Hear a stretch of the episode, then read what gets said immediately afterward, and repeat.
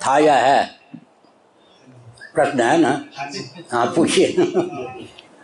ये एक बार आपने कहा कि चारों जो पीठ हैं उसका क्षेत्र पृथ्वी के अंतिम देश तक था। हाँ। तो वहाँ से लोग आते थे प्रशिक्षण के लिए? ये यहाँ के लोग जाते थे? ठीक है बैठिए। मनुस्मृति में इसका उत्तर है। एतद देश प्रसूत मर्यादा यह थी मनुस्मृति में बृहद भारत की बात नहीं कह रहे, बृहद भारत में भी जो भारत का हृदय, पूर्व, पश्चिम, उत्तर, दक्षिण की दृष्टि से सीमा का अंकन किया गया है, विशेषकर ब्रह्मावर्त का। इस क्षेत्र में समुत्पन्न जो अग्रजन्मा ब्राह्मण हैं, सदाचार संयम से संपन्न वेदज्ञ ब्राह्मण हैं उनके पास स्वमसम स्वमसम चरित्रम शिक्षेरन अन्य क्षेत्र के पूरे भूमंडल के सप्तक द्वीपामेदिनी जिन दिनों थी। आजकल केवल जम्बू द्वीप, क्षार सिंधु से परिवेष्टित भूभाग ही शेष है। आकर अपने अपने चरित्र की शिक्षा लें। इसका मतलब एक पवित्र भूमि की सीमा निर्धारित की गई। उसका अतिक्रमण करके ब्राह्मण, विशेषकर जो जाति में, विशेषकर ब्राह्मण अन्यों पर भी, वो उस क्षेत्र में नहीं जाए। बृहदारण्यक उपनिषद में असुरों के द्वारा आक्रांत उन क्षेत्रों को माना गया है। भगवत पाद शिवावतार शंकराचार्य महाभाग ने बृहदारण्यक उपनिषद के भाष्य में तो यहाँ तक कहा, निर्जन वन में भी कदाचित उन क्षेत्रों में जाकर कोई निवास कर लेता है तो भी वायुमंडल से उसकी बुद्धि दूषित हो जाती है। शंकराचार्य का भाष्य है बृहदारण्य पर। उनको प्रतिबंधित नहीं किया गया, वो यहाँ आकर के शिक्षा लेते थे। कलयुग में विशेष नियम है। प्राय लोगों की भ्रांति है कि कलयुग में छूट जाते अन्य युगों में व्यक्ति का जीवन इतना पवित्र होता था कि वो फिसलते नहीं थे। इसलिए कलयुग में कुछ नियम करे भी हैं। सब जगह छूट नहीं है। कुछ नियम करे भी हैं। अन्य युगों की अपेक्षा, ताकि यहाँ पर जल्दी फिसलन की संभावना है। तो आपके प्रश्न का उत्तर दे दिया, महाभारत और स्मृति, आदि का अनुशीलन कीजिए। शनकस्तु क्रियालोपात ब्राह्मणा दर्शन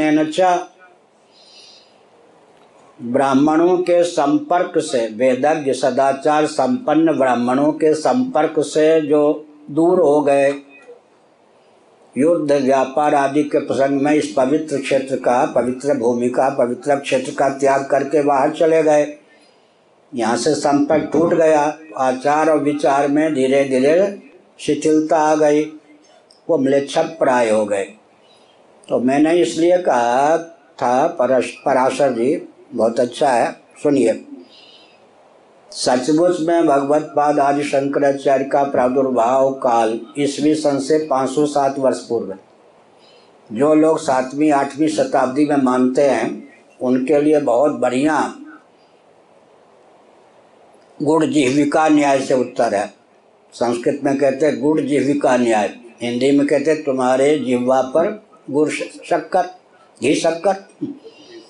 घी शक्कर गुड़ जिह्विका न्याय। तुम्हारी जिह्वा पर हम गुड़ रखेंगे, गाली तो नहीं है। गुरुग्राम को देखा, हमने स्टेशन लिखा था गुड़ गाँव गुड़ गुरुग्राम का नाम हो गया गुड़ गाँव। गुड़ की मंडी मानो। तो हमने संकेत किया कि सनकस्तु क्रियालोपात ब्राह्मणा दर्शन च। भगवत पाद आदि शंकराचार्य महाभाग का प्रादुर्भाव ईस्वी सन से 507 वर्ष पूर्व हुआ था। उस समय विश्व में न मोहम्मद साहब थे, न उनके अनुयायी, न ईसा मसीह थे, न उनके अनुयायी। और सार्वभौम सम्राट के पद पर उन्होंने सुधन्वा को प्रतिष्ठित किया था। इसलिए पूरा विश्व एक बटा चार, एक बटा चार, एक बटा चार, एक बटा चार, एक एक शंकराचार्य के शासन काल क्षेत्र में था। लेकिन जैसे दिल्ली का जो क्षेत्रफल है, वही तो भारत का क्षेत्रफल नहीं है।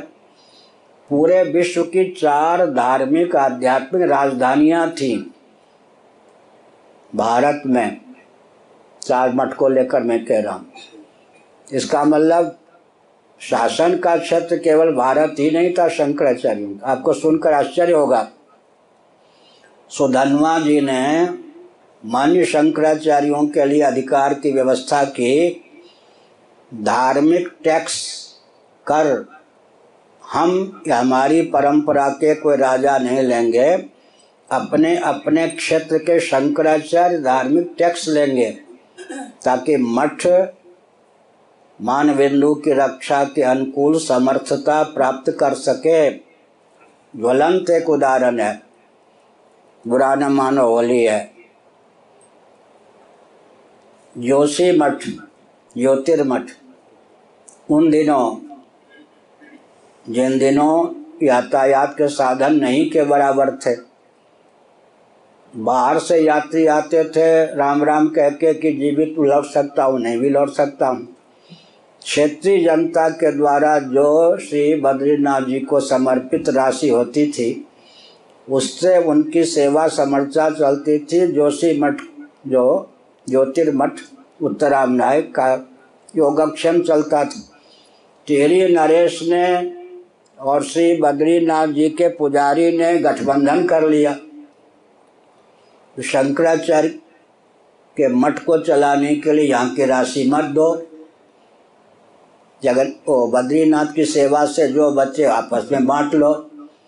परिस्थिति हुई कि धन के अभाव में शंकराचार्य मठ नहीं चला सके, वो चले गए रूट के गुजरात की ओर। एक सौ पैंसठ वर्षों तक गद्दी खाली रही एक सौ पैंसठ वर्ष, एक दो दिन। उसके बाद श्री ब्रह्मानंद जी महाराज फिर आप लोगों को मालूम। हमने संकेत किया। तो शंकराचार्य, मैंने कहा एक बहुत विचित्र बात है जो कहते हैं शंकराचार्य का प्रादुर्भाव। अमुक अमुक उनके लिए तो बहुत बढ़िया उत्तर है। भगवान शंकराचार्य के जीवन चरित में भगवत कृपा से मैंने भी दस सौ साठ पृष्ठों में जीवन चरित लिखा है शंकराचार्य का। जैसा कि इन्होंने बताया ऑक्सफोर्ड यूनिवर्सिटी है कहाँ कैम्ब्रिज। कैम्ब्रिज यूनिवर्सिटी में भी उस पर अनुसंधान चल रहा है जबकि वो हिंदी में है। भगवान शंकराचार्य के गुरुदेव गोविंद पादाचार्य जी देह त्याग करने वाले थे। देह त्याग के पूर्व उन्होंने अपने योग्य शिष्यों को उपदेश दिया। उनमें एक शंकराचार्य भी थे, और भी। उसके बाद भगवत पाद शंकराचार्य महाभाग के सामने ही समाधिस्थ होकर देह त्याग गोविंद पादाचार्य ने किया। वो जो युधिष्ठिर संबत का अंकन है उससे 700 वर्ष बाद शंकराचार्य का प्रादुर्भाव आजकल माना जा रहा है। पाँच मिनट भी हमारे पास इतने प्रमाण हैं। एक छोटा भी ग्रंथ हम इस बार गुरु पूर्णिमा पर प्रकाशित करेंगे। तो भगवान शंकराचार्य महाभाग ने जो चार आमनाय पीठों की स्थापना की, योग शिखोपनिषद में जो सठ चक्र का वर्णन मूलाधार है, स्वाधिष्ठान है, मणिपूरक है इसी प्रकार से अनाहत है, विशुद्ध चक्र है अज्ञा चक्र है, सहस्रार चक्र है। उनमें चार अंदर के जो क्या है, चक्र, उनमें एक एक पीठ की स्थापना है। तो जैसे इडा, पिंगला सुषुम्ना अंदर नारियाँ हैं, और बाहर गंगा, यमुना, सरस्वती। व्यष्टि और समष्टि में एकत्व है, पंचदशी तयोर व्यष्टि समष्टिता। तो चार जो आमनाय पीठ हमारे शरीर में है पहले से ही, उन आमनाय पीठों को पवित्र भारत वर्ष के चार कोनों में भगवत पाद शंकराचार्य महाभाग ने प्रतिष्ठित किया।